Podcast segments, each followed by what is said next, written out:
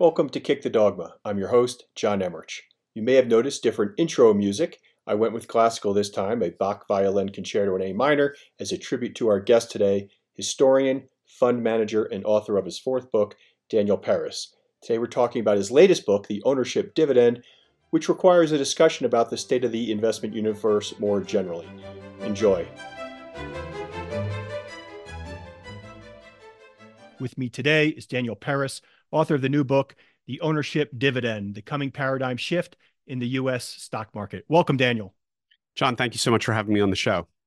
I've been looking forward to this interview for a bunch of reasons. Um, we've gotten to know each other a little bit, but also because you're more than just an author or an academic, you're a practitioner, which makes this different from most of the other interviews I've been able to do in the investing space. Can you share a little bit about your background and the interesting path you've taken to get to this uh, current career you're in? And I say current, you've been in it for a while, but I think you know what I mean.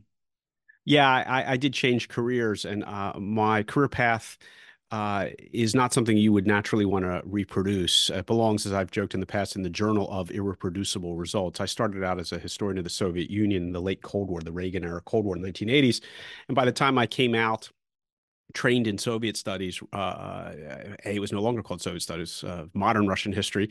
Um, the Soviet Union had disappeared, funding had disappeared, and uh, the West had won. That was the conclusion at the time in the mid 90s. Convergence was happening. It might be a little bit rough, a little bit of Wild West capitalism, but convergence had won, uh, game over.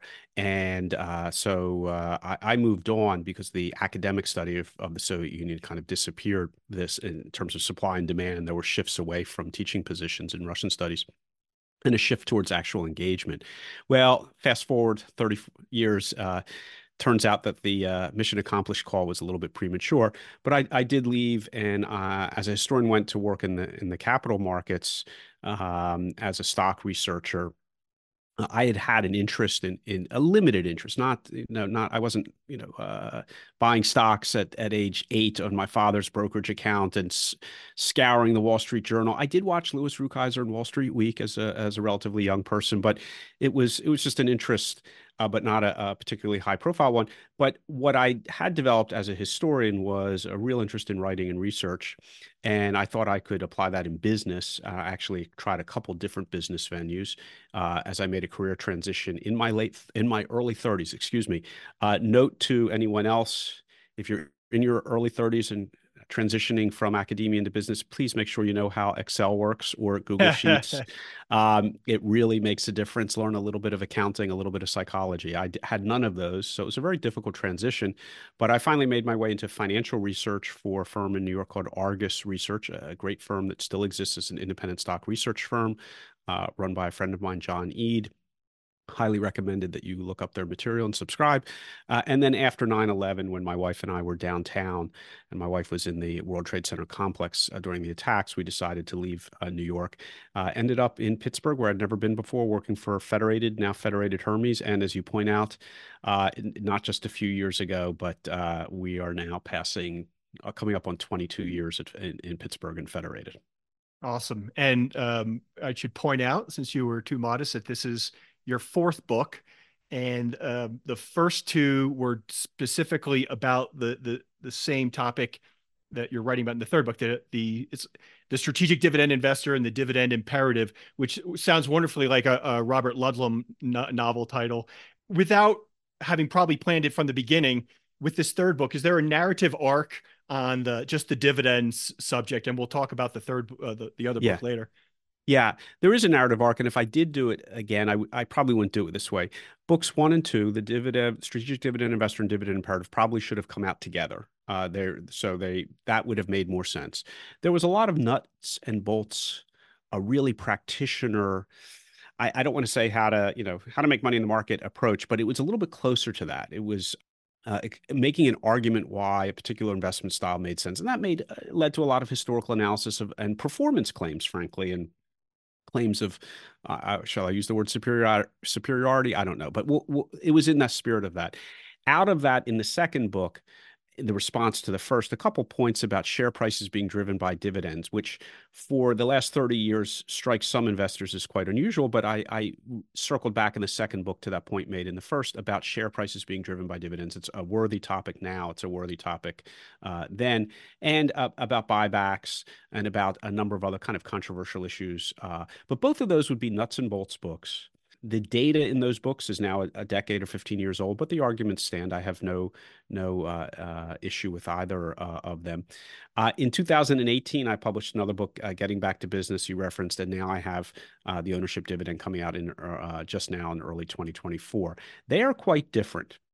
They are for practitioners, like the first two books, but they are more stepping back and here my training as a historian comes in and my inclination as a historian, stepping back and saying, what what kind of system are we using? Where did it come from? Right. Why are we using it now? The book in 2018 applied that to modern portfolio theory. It's a history of modern portfolio theory, a somewhat critical history of modern portfolio theory. You will not find critical histories of modern portfolio theory in the practitioner literature. Everyone says this is the greatest thing since sliced bread and canned beer. And at the time it was developed, it was. 50 or 60 years later, I would just point out you're using technology and a theory that uh, was applied, created in the 1950s and 60s, very different intellectual environment to fix problems in the 1920s uh, and 30s, which were very real. And modern portfolio theory did a great job. Harry Markowitz, congratulations, well earned plaudits. But there are a lot of flaws associated with that, which I think go underappreciated and one sees as a historian. The book that's just come out is also a step back from a historical perspective and say, what's the environment that we've been operating in for the last couple decades in the stock market? And because it's a very unusual environment, John, as you know, because you, you've seen, read the work and, and snippets of prior work, eh, a dividendless stock market is not illegal, immoral, or unethical, but it is unusual. Right. And uh, this book takes up the issue of how we got to that state and why I believe that is uh, coming to an end. Again, strongly from a historical perspective, explaining what allowed a cashless investment platform to emerge, because it's a very unusual concept, and uh, why it was able to be sustained kind of successfully for several decades, and why, given the events of the last several years, that's no longer sustainable. The current book talks a little bit about something specific that uh, was also prevalent in getting back to business, and that's this notion of starting with the mindset and the framework of being a private investor, a business owner. Can you talk a little bit about that? And I'm interested to know if you always saw it like that from when, the moment you started in the business, or did becoming a private investor along the way, buying uh, properties and things like that, cause you to circle back and, and think differently about how you were a public equity investor? That's a, that's a great question, and I I would like to say I you know understood this as a child and and and applied it from my newspaper route and uh, my days in the pizzeria Uno pizza shop in in in in DC near Capitol Hill and my understand absolutely not. I didn't have this sensibility significantly. As a matter of fact, when I entered the profession, I quickly had to memorize the rules. And if you take the CFA program, so I was entering in my uh, early to mid 30s, uh, and I was had to memorize the rules of a new profession, had to memorize the language of a new profession. I was not in a position to critique uh, the an entire new profession. I quickly had to memorize it if I wanted to make my way in this profession. And if you memorize the rules of the CFA, it's antithetical to everything that I've come to represent. It is buy low, sell high, repeat frequently, generate risk adjusted relative outperformance, a total return, and investors are indifferent between a cash payment and a higher share price. That's the essence of, of the CFA curriculum. In a nutshell, yeah. In a nutshell. And so I quickly memorized that. I, I took those three exams. I passed them. It was not pleasant. It was, it's, if you're not prepared for that at that time, 25 years ago, uh, I did, you know, I, I got through it, but boy, that was, unple- this was uh, in the days when the CFA exam was live in person and once a year. Uh, maybe level one was twice a year, something like that. So it was a minimum of three years. Yeah. Uh, but once I was in the profession, my historical inclination, I still, John, identify primarily as a historian. I just happen to work outside the history profession to make a living. My historical inclination kicked in. And that's when I started asking, okay, I just passed the CFA. I'm uh, supporting as an analyst uh, various portfolios trying to uh, choose companies that suit the needs of the particular portfolios. I was supporting a variety of styles at that time at, at uh, Federated, and but my my historical training came in, and I said, okay, this is kind of strange. Why why are we doing this this way? Where did this come from? Because if you parachuted into an investment management shop, you might find without previous experience, you might find, well, that's a strange thing to do. Why are you doing it? Yes, I get buy low, sell high, repeat frequently, et cetera. But the understanding the philosophy of why you're doing that to me didn't make sense. After I'd memorized it, didn't immediately make sense. And my response is to look at things, well, where'd it come from? Well, markets are markets. Speculators are speculators. There's nothing wrong with that. Not illegal, not immoral, not unethical. Markets allocate capital. Markets provide an opportunity for price discovery. Markets do all of these things. It's it's it's it's all good. But I I did begin to observe how strange some of the practices were at the time. So that's in the you know early to early mid late 2000s. The first book came out in 2011, I think. And I, as I went through that process of restudy of the field of what I was doing, uh, it was hard to uh, avoid the conclusion that the kind of default setting for ownership of a business as a minority investor in a business is a tangible cash flow associated with it other than pure speculations or turnarounds or you know early stage companies and that the US stock market had moved away from that. And yet it seemed to me to make a lot of sense. There was nothing wrong with the buy low, sell high, repeat frequently internet stocks, except they often would go as, you know, far down as they went uh, up and so forth. But that the norm would be, as in real estate, as in private business, as in anyone's enterprise, would be some sort of cash flow based relationship.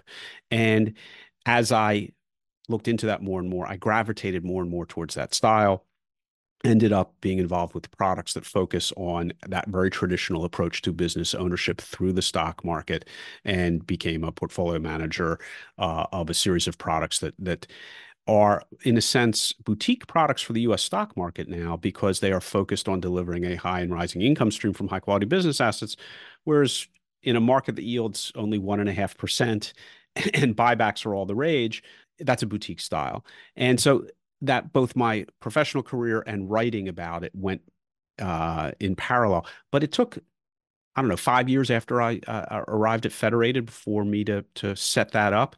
It was not that I, you know, uh, uh Warren Buffett was writing letters to Ben Graham when he's a teenager and things like that. I I cannot claim uh, that type of of. I'm sure Seth Klarman has some sort of story about value investing from an early age. Yep. And they all, I, I can't claim that my story is about uh, from an early age are about being Secretary of State or about the Cold War, about Russian history.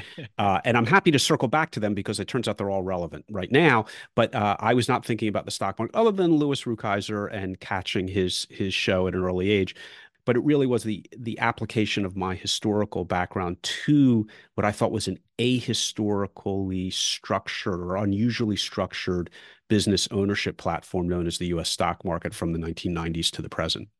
Before I jump into the book, because I have this question later down in my list, but you, have referenced the, the US market and an unusual market historically and all that. Can you put what's going on and what has gone on in the US in the context of global markets? How do how do European uh, companies companies headquartered around the world uh, think about dividends? My my perspective has been they I don't think they really got away from it. They always paid out a, a high payout ratio and, for the most part still do. I mean, I've looked at some some company, excuse me, country uh, dividend yields. You know, you're talking about one and a quarter, one and a half percent uh, at countries right now. Like you can actually, for the first time in 23 years, like put together between bonds and stocks, like a decent income generating portfolio. But you're you're going to want to go outside the the U.S. to do that. Do I have that right about a different perspective around the world than the US? We're kind of anomalous in this regard. I think we're anomalous from a business ownership perspective, but there are certain frameworks that have affected other markets as well, basically interest rates. And when you have interest rates at low levels, uh, like you do in Switzerland or Germany over a number of decades, then the cash payout, the expected cash payout is low. So those companies all pay dividends, but the the uh, in those markets and and really always have they're they're very unusual to find major companies in Europe that don't have a dividend, uh, but the yields would have been relatively low, and that does reflect kind of competitive dynamics for asset classes. Uh, but they never really got away from dividends, but the yields got low because interest rates got low. Japan is its own special case, very unusual. Uh, you could make the argument as well that it's just uh, kissing cousin to the interest rate argument, but it, it is what it is. They've had these very low set of numbers for a long period of time, and that's uh, distortionary. But if you do look at mature markets outside the United States, kind of ex Japan, you do see a cash nexus. It wasn't a very high cash nexus, but you see a cash nexus. If you do look at any real estate ownership, serious long term real estate ownership anywhere in the world, anytime in the last 5,000 years, cash nexus. You know, ongoing businesses, cash nexus. Speculation, speculation. Uh, commodity prices is not a cash nexus. It's buy low, sell high, repeat frequently, and so forth. But ongoing enterprises, there's always been a cash nexus. So it did make the US look so unusual when the cash nexus was uh, diminished, attenuated, uh, replaced by buybacks, buybacks, by share buybacks, which made a lot of Wall Street investors and Wall Street houses very, very happy and very wealthy.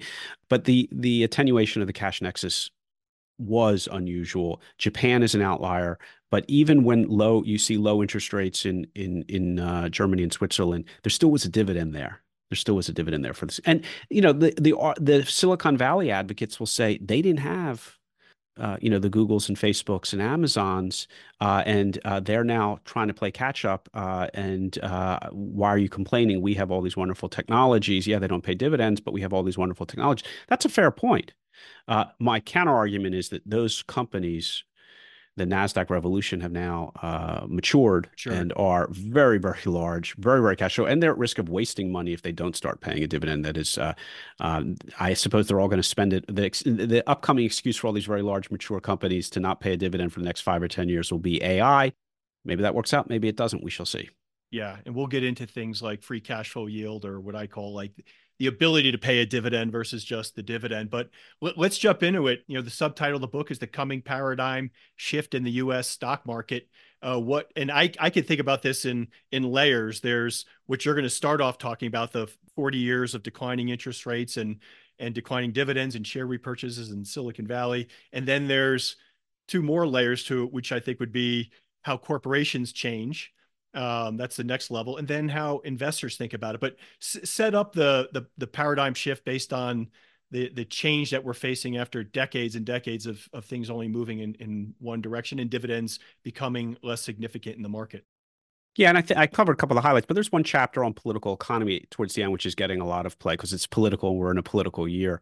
But it, it gets really interesting the timing. Uh, the driver for for me is, is this interest rate phenomenon. You can put dates on it. It's 1981 to 2020 the 10 year uh, was unusually high for legitimate reasons, meaning there's a period of, of great inflation, et cetera, and the Fed's raising rates. But the 10 year starts coming down in, in 1981 and, and bottoms effectively in 2020. But let's look at some other events that characterize that paradigm from 1980 to 2020. Uh, Deng Xiaoping comes to power in China in 1979. Margaret Thatcher is elected in 1979. Ronald Reagan is elected in 1980. Share buybacks, the safe harbor statement that allows share buybacks to prosper is 1982. Interest rates 1981. It's stunning coincidence of factors, a shift from the, I'll call it Keynesian FDR New Deal environment, which affects all of Europe and the United States, to a Milton Friedman, Frederick Hayek, uh, the march of of capital and unfettered capital around the globe, globalization, what we call global neoliberalism, uh, and it works really, really well for four decades. It produces significant asset values, tremendous uh, productivity, uh, convenience, but at a cost. The supply chain, everything's now made in China as a result of that, and or uh, in very global supply chains. Uh, industry in the United States has been completely uh, destroyed as a consequence. Uh, uh, importing deflation, um, stock market very very high. positive factors, negative factors, runs for 40 years. And then it runs out.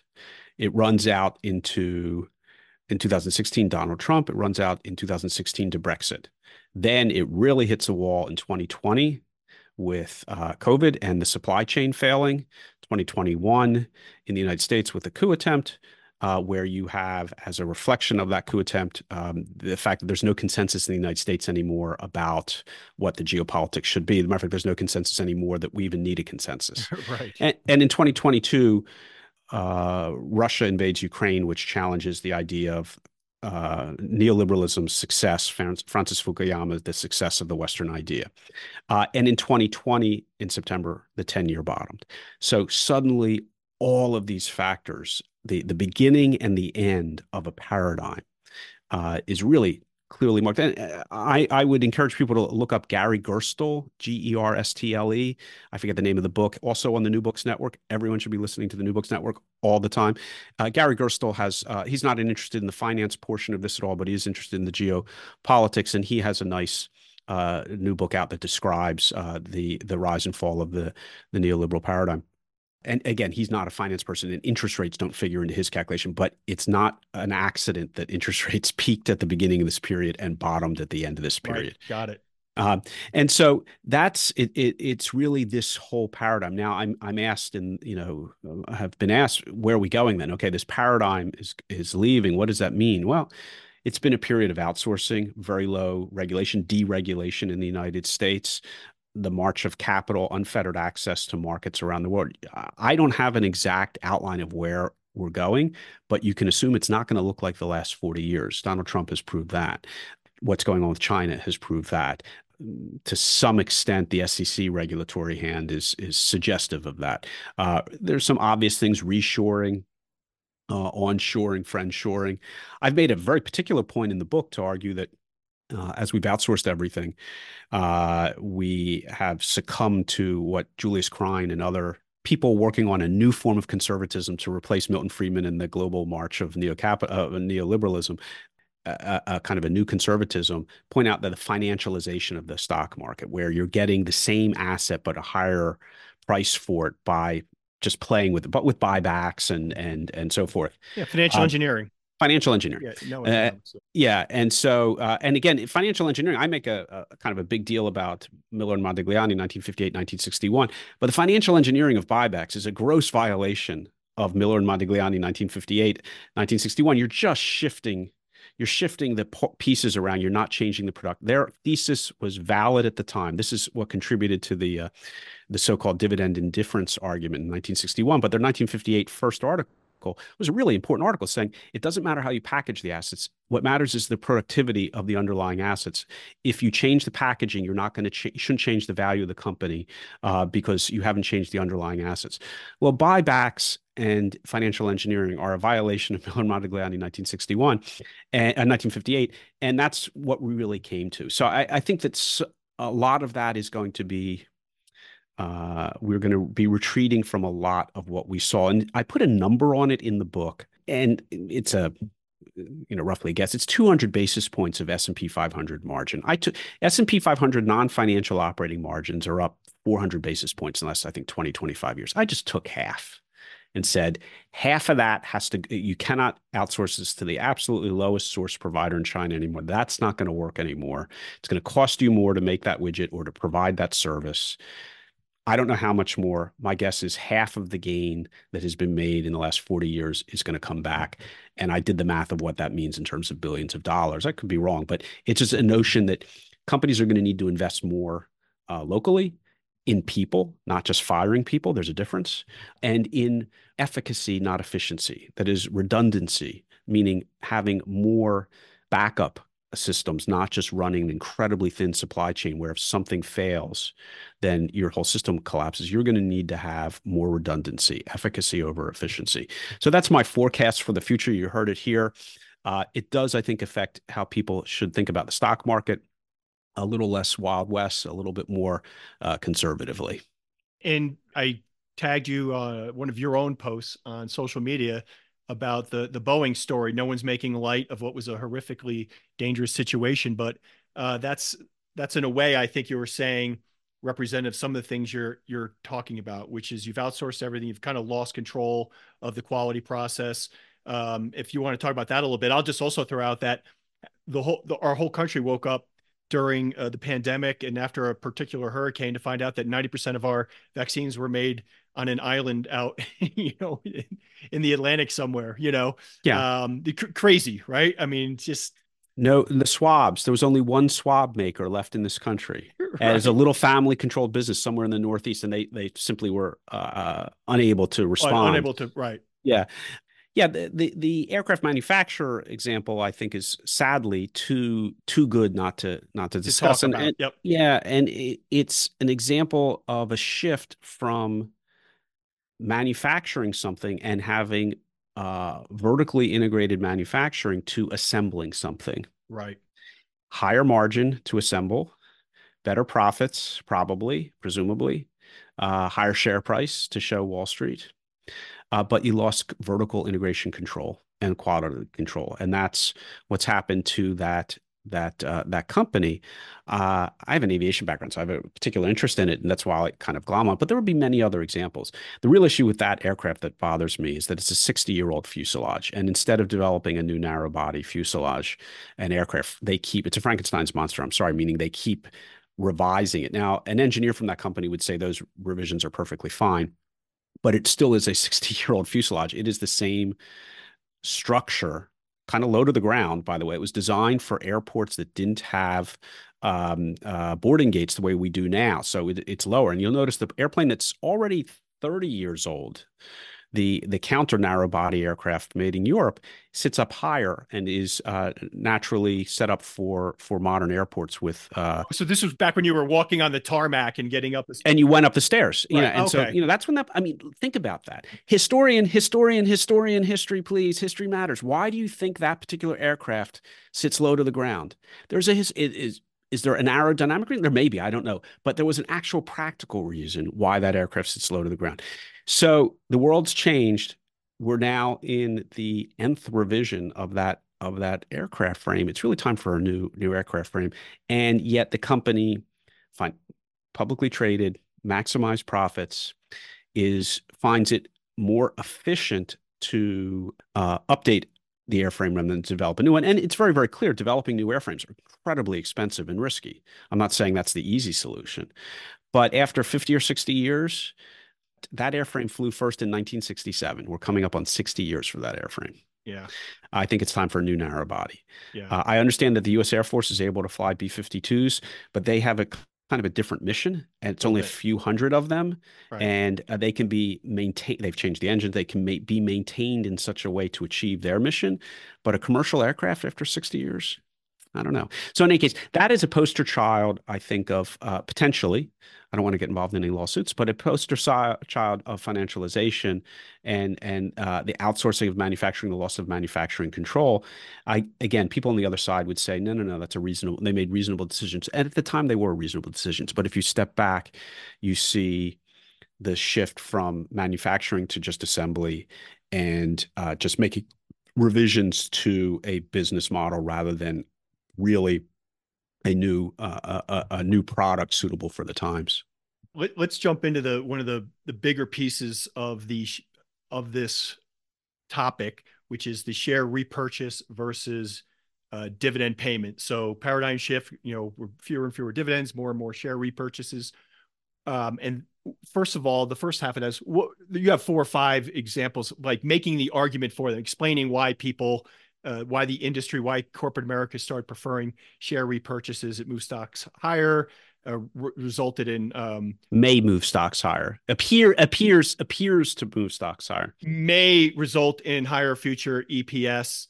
And then, of course, the the big one that I, I had to walk through and, and revisit the history the the tax efficiency. Can can you go ahead and just walk through from their side the case uh, for share repurchases over dividends and kind of just address them as they go. Yeah. And again, it, there, there's a historical answer and a practical answer. Historical answer is in the blackboard or whiteboard exercise, chalkboard exercise at the time in 1952, 1959, 1958, 1961, the various people, 1964 and 65, when all the modern finance is being worked out, there's an assumption that is made. It's a very simple assumption. Un, a, a capital appreciation gain is as good as a dividend payment from an investment perspective. Investors are indifferent between a share price appreciation. Now it has to be harvested. They have to sell the asset to realize it, but the academics don't care about that. Uh, a capital gain is just as good as a dividend payment to fund consumption in terms of total. And total return includes both share price changes and income payments. That's how total return is calculated. So you can have one or the other. And therefore, in an academic setting, people are indifferent. If it turns out that there's a slight, and it, sometimes it was slight, sometimes it was more than slight in the 50s and 60s, difference in taxation between a capital gain and the income, then the academics, Fischer Black among others, would prefer one or the other and there's nothing wrong with that. Really, since 1986 and specifically from 2003, there's been no tax, material taxation gain difference between a long-term capital gain and a, a long, uh, qualified dividend income. So the taxation argument, again, why be a historian? Taxation argument no longer applies. Uh, really, since 2003, it was a huge issue in in the 1950s and 60s when there was a difference in in tax rates. Uh, the only taxation remaining difference is that you can time one when you have your harvested capital gain and you don't really time a dividend payment. It times you. It, it happens whenever it happens. And for some people that may be important and they may want to subordinate investment policy to tax minimization policy over that control issue. I think that doesn't make sense. I spend some time in the book on that. But a lot of people would rather lose money than than uh, cut a check to the government and they're more than welcome it's a free country for now. We shall see whether in 12 months it is still a free country. But uh, so the taxation issue was a big deal. It's now a very small deal. Not so small for some people but a, a, a, a small deal. The second phenomenon is that buybacks again if you're indifferent between a capital gain and an income payment buybacks emerge. They were not part of the equation. They did not exist as we know them in the 1950s and 60s. But it's very easy to, once they come into being in the 1980s and take off in the 1990s, share buybacks are a very attractive way of generating that capital gain to be harvested. So therefore, you you you in, investors are indifferent between a dividend and a capital gain. If a buyback generates a capital gain, it's just as good as a dividend, and therefore you do that, and you have a slight currently have a slight timing advantage from taxation. So that's that's the the big argument about buybacks. They generate, uh, according to the math, they generate the capital gains and they uh, are not taxable until you choose to have them be taxable. Therefore, we should spend a trillion dollars on buybacks. And uh, Wall Street makes a lot of money off of buybacks. Trading desks, uh, senior executives get to boost their EPS. It's a very profitable exercise. There was a you know Fred Schwed's uh, book "Where the Brokers Yachts" from 1940 about uh, where the customers' yachts. Instead, he just sees the brokers' yachts. I, I make a, a, joke I did on somewhere on social media that uh, uh, buybacks are the new brokerage fees have come way down. Brokerage fees are are pennies on the dollar to where they were 80 years ago in in in, uh, uh, in Fred Schwed's time. The new brokerage fees, where the brokers, where are the customers' yachts? The new version of that is is, is buybacks. Buybacks supports a lot of uh, activity on Wall Street, and you know it's not illegal, it's not immoral, it's not unethical. It is, however, from a historical perspective, a very unusual way for a company to spend the profits of making widgets successfully is to go speculate in the shares on Wall Street with company money. If your company happens to be a, wall, a company that specializes in Wall Street speculation, some of the uh, trading houses and investment banks, it may be a good use of company profits. But for most widget makers or service providers, uh, speculating in the shares to me is not what I, as a minority shareholder, a minority business owner, would want with the cash. Uh, I'm happy to speculate in the shares myself. Uh, I would do so with the cash provided from the dividends. I'm the company owner. Having senior management speculate in the company shares to me is not ideal. Uh, I, I, spent a brief amount of time before graduate school in the fixed income world, so I'm I'm from you know we used to calculate modified duration on corporate bonds and things like that and and now as an equity investor i'm 56 years old and boy is it nice in what is becoming a sideways to maybe down market to have money coming in uh, periodically in the form of dividends talk about that concept of duration of cash flows how that's lost on investors and does does M, how does mpt deal with dividends and duration uh, if at all a couple of questions there apologize Well, I uh, that's fine. Let me get to duration, then you can remind me about the others. Uh, I love the notion of duration. I think it's a great idea. It's a really useful way. It's the, the time value of a cash flow. And it's usually expressed as a number of years. Basically, it's when you get your money back in a discounted fashion. It's a payback period for, for those of you who are not playing. And you don't need to master duration to understand a long duration asset and a short duration asset, meaning something where you get paid back, particularly on the fixed income side, something where you get paid back in a short period of time, including a discount rate, and something where you get paid back over a long period of time, including a discount rate on the cash flows. So in a dividendless stock market, everything is either infinite, infinite duration because you're never getting paid. Companies that do pay dividends by definition have lower duration, meaning the cash flows add up to the purchase price of what you you paid for it, the future income stream, the dividends. Obviously, in a shorter period of time than a tech company that has zero uh, percent yield or one percent yield. You're basically you're looking at duration either infinity or hundreds of years before you ever get paid back. The problem is in that environment. Again, that environment has operated for decades and has been very successful because stocks just kept on going up. But as you point out, if the paradigm is shifting and there's more risk, if you're counting on future cash flows to make up to justify your investment today and risk changes a discount rate, it has an enormously higher impact on something that is a long duration portfolio. That is, if you're holding a particular uh, cloud services and parcel delivery company that started out as a book delivery company in expectation of getting a dividend, and the present value of those future dividends will equal what you're prepared to pay for the share price, which in theory is how the finance 101 course would tell you how to approach that company. If since you're not getting any dividends up front, any change in the risk profile has a dramatic impact on the present value of those that future income stream. Whereas if you're investing something that currently has an income stream and a high income stream and something changes in the risk profile, yeah, it will change how soon you'll get paid back or the risk associated with it, but nowhere near as much as a long duration asset. So by definition, dividend paying or high dividend paying companies, cash flow generating companies, real estate, rental properties, farmland are lower duration businesses than speculating in something whether you never know you're going to get paid back or not.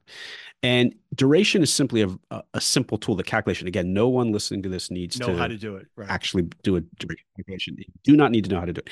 This is just a, a, a simple kind of tool to think about. Are you getting paid up front or are you getting paid way down in the road? And if something is changes, the interest rate, a discount rate, uh, butterflies in your stomach, it's going to affect the value of the of the down the road investment a whole lot more than the, the the, investment that pays now. And that's the notion of of duration. And interestingly we're talking about other markets john uh, the use of duration for equities never really left the uk market uh, because they're they're really used to, to to dividend payments you can still do the math it's material. Duration as you point out is mostly used because it's really really focused on fixed income and relevant for fixed income because uh, you have the right time frame and the income stream the coupons but it should be used in regard to any business. It can be used and can be used applied to stocks and i think it will be going forward when we have the return of the cash nexus. That is, that investments will have to have a cash stream associated with it. Once they all do, including the U.S. stock market, then you can begin to compare. And again, don't do this. Don't do this at home. Uh, but you can begin to compare. Have someone compare. It'll become available. The different durations of of the uh, equity investments. And isn't one of the effects of that cash flow stream and the lo- shorter duration that is technically less volatile. And if you're following the canon of modern finance and getting back to MPT, you know, and the whole concept of uh, risk adjusted returns and risk being defined as short term volatility, shouldn't that framework love dividends? Even though I don't abide by it, but I'm just how did how did the question earlier was how does MPT address it? And the follow on is with a lower volatility on a risk adjusted basis, which is the end all be all in that world. shouldn't, shouldn't they love dividend paying stocks? They should, but they really don't. There's a, before I answer that, I want to do another detour go. because I just had a conversation with someone. If you look up, if you go from Markowitz and MPT 5259, and you fast forward just a few years to the mid 60s with uh, CAPM, the what's really interesting is that Jensen's alpha in the capital asset pricing model is uh, risk adjusted outperformance. That's what he was looking for. He didn't really find much because fees were very, very high at the right. time, but it was risk adjusted outperformance with risk being defined as the standard deviation of total return. It's getting very technical. Please hold on, everyone. What's very funny is that it's not impossible. In fact, it's quite easy with a dividend strategy in today's non dividend market, being a dividend investor in a stock market right now to generate alpha, not by outperforming, but by having such low volatility. Right that you actually generate alpha. There are products on the market that you can look up on Morningstar right now that have positive alpha numbers and underperform. So it's a quirk of modern portfolio theory, and it really highlights, even within modern portfolio theory, the benefit of of a low volatility approach. Some people don't want a low volatility approach. They want to, you know, aim for the aim for the bleachers every time they get to bat. That's nothing wrong with that. But even the math of modern portfolio theory, which I've spent kind of a, a lifetime or at yeah. least a decade campaigning about, does really highlight the benefits of of uh, of low volatility. So why doesn't MPT to re-ask your question, why doesn't MPT, modern portfolio theory, developed in the 1950s and 60s and applied broadly now, why doesn't it like dividends? Simple answer. In 1952, 1959, when Markowitz is developing it, dividends and total return were almost identical although he made the statement that uh, an investor is indifferent between one or the other, there were no non-dividend paying stocks of significance yep. in 1952 or 1959. So for him, like Ben Graham, uh, they were essentially identical. So you would hard to imagine portfolios or securities without income streams. He assumed he didn't explicitly assume that, but he assumed and understood uh, that uh, the total return of a security is, is going to be uh, not uncorrelated to its, its dividend trajectory. Uh, so you don't, if it's going to, if they're going to kind of head in the same direction, you don't need to make that part of the formula. So instead, he comes up with a formula. Modern portfolio theory looks at the correlation of total return. I would assume total return is driven by the dividend, but fast forward 50 years, total return is driven by just share price gains. Right. So that's the difference. MPT wasn't hostile to uh, dividends. It included the dividend because it's total return calculation of volatility and correlation of total returns. But what it becomes 50 years later, why be a historian, is when the dividends have been stripped from the stock market, modern portfolio theory is just a theory of share prices. Yeah. And it, you just brought up a topic we won't even have a chance to get to, which is total return and how this industry just almost turns a blind eye to it. I, I'm I, we before I hit record, we were talking about my my work on boards of actively managed mutual funds, and I was in that seat for an embarrassingly long time, uh, looking at the quarterly performance. And before I raised my hand, said, "Hey, is this the benchmark you're comparing your performance to? Are these apples to apples? Are these both total return numbers, or is this purely price?" Which I think, as you point out in the book, is the way most indices are presented in their performance, right? Yeah, I, ha- I have a whole chapter suggesting we're all counting wrong. Yeah, that, we are not. Yeah, that will not win me a lot of friends. But uh, there's a whole chapter suggesting we need to rethink how we calculate. So on the back pages of your investment statement, it does include total return. Uh, for, of your account of, and you can look up. It's a little bit hard on FactSet to look up total return for security. It's a little. Let me rephrase that. It's a little bit hard to look up total return from a security on FactSet. It's there. You just have to press a couple buttons, but you only need to press one button to get the share price. Right. And charts are share price oriented, not total return oriented. And we've all become accustomed not to total return, but to just the the the up and to the right the line. Yeah. And now, for uh, an investment without a dividend, the share price is the total return. Any change in the share price is the total return.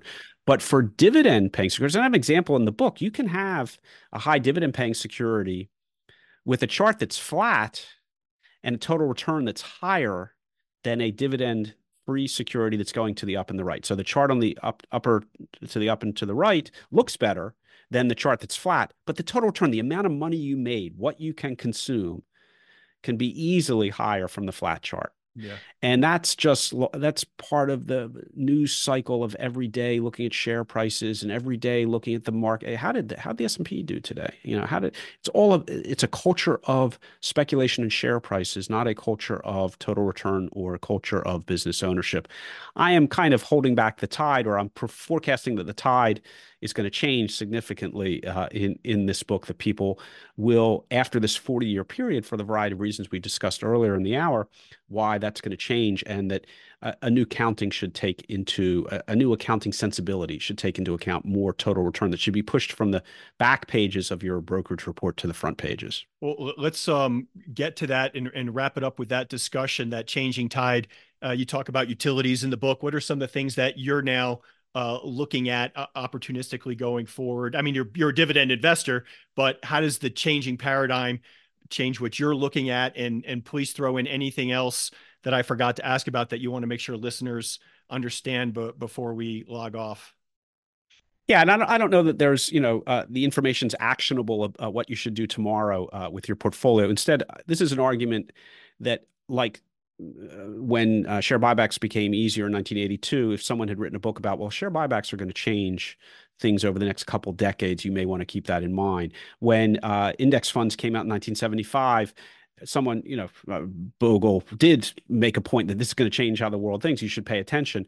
Uh, I, am making that kind of argument. It's not what to do uh, in the next uh, in the next days or weeks. But among that, and there's a section in the book that deals with this, is a lot of those Nasdaq darlings are going to have to compete for capital with cash going forward. So there is an explicit prediction that many of them will start to pay dividends. And for that's good news for investors because it gives them access to a form of the economy that really haven't had uh, in the past, other than as in a speculative form, share price only form. Uh, and it, I screen a couple of the uh, you know the Nasdaq or uh, indices, and for cash flow, you know the top 300 companies do this, their payout ratio is that, and there's plenty of room for for dividend payments among uh, these successful tech businesses. So I don't know when that's going to happen. I think when one breaks, when one of the Magnificent Seven or FAANGs.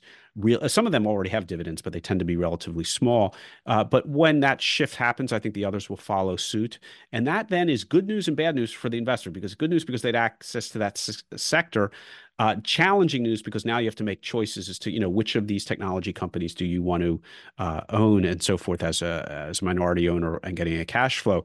The really cool part of that will be those companies that don't announce a dividend because either they can't right. or they won't. Right. The tide goes out. Yeah. The tide goes out. Who's wearing a bathing suit yeah. or not? Well, the tide is changing. The tide's going out. We'll see which of these tech companies, and some of them are quite surprising. Look at the free cash flow. This you can do at home. It will not hurt at all. Uh, look at the free cash flow numbers for the last couple years for XYZ, your favorite tech company. You might be surprised. Some of them have vast amounts of free cash flow. Yeah. Others, not so much. Don't. Yeah.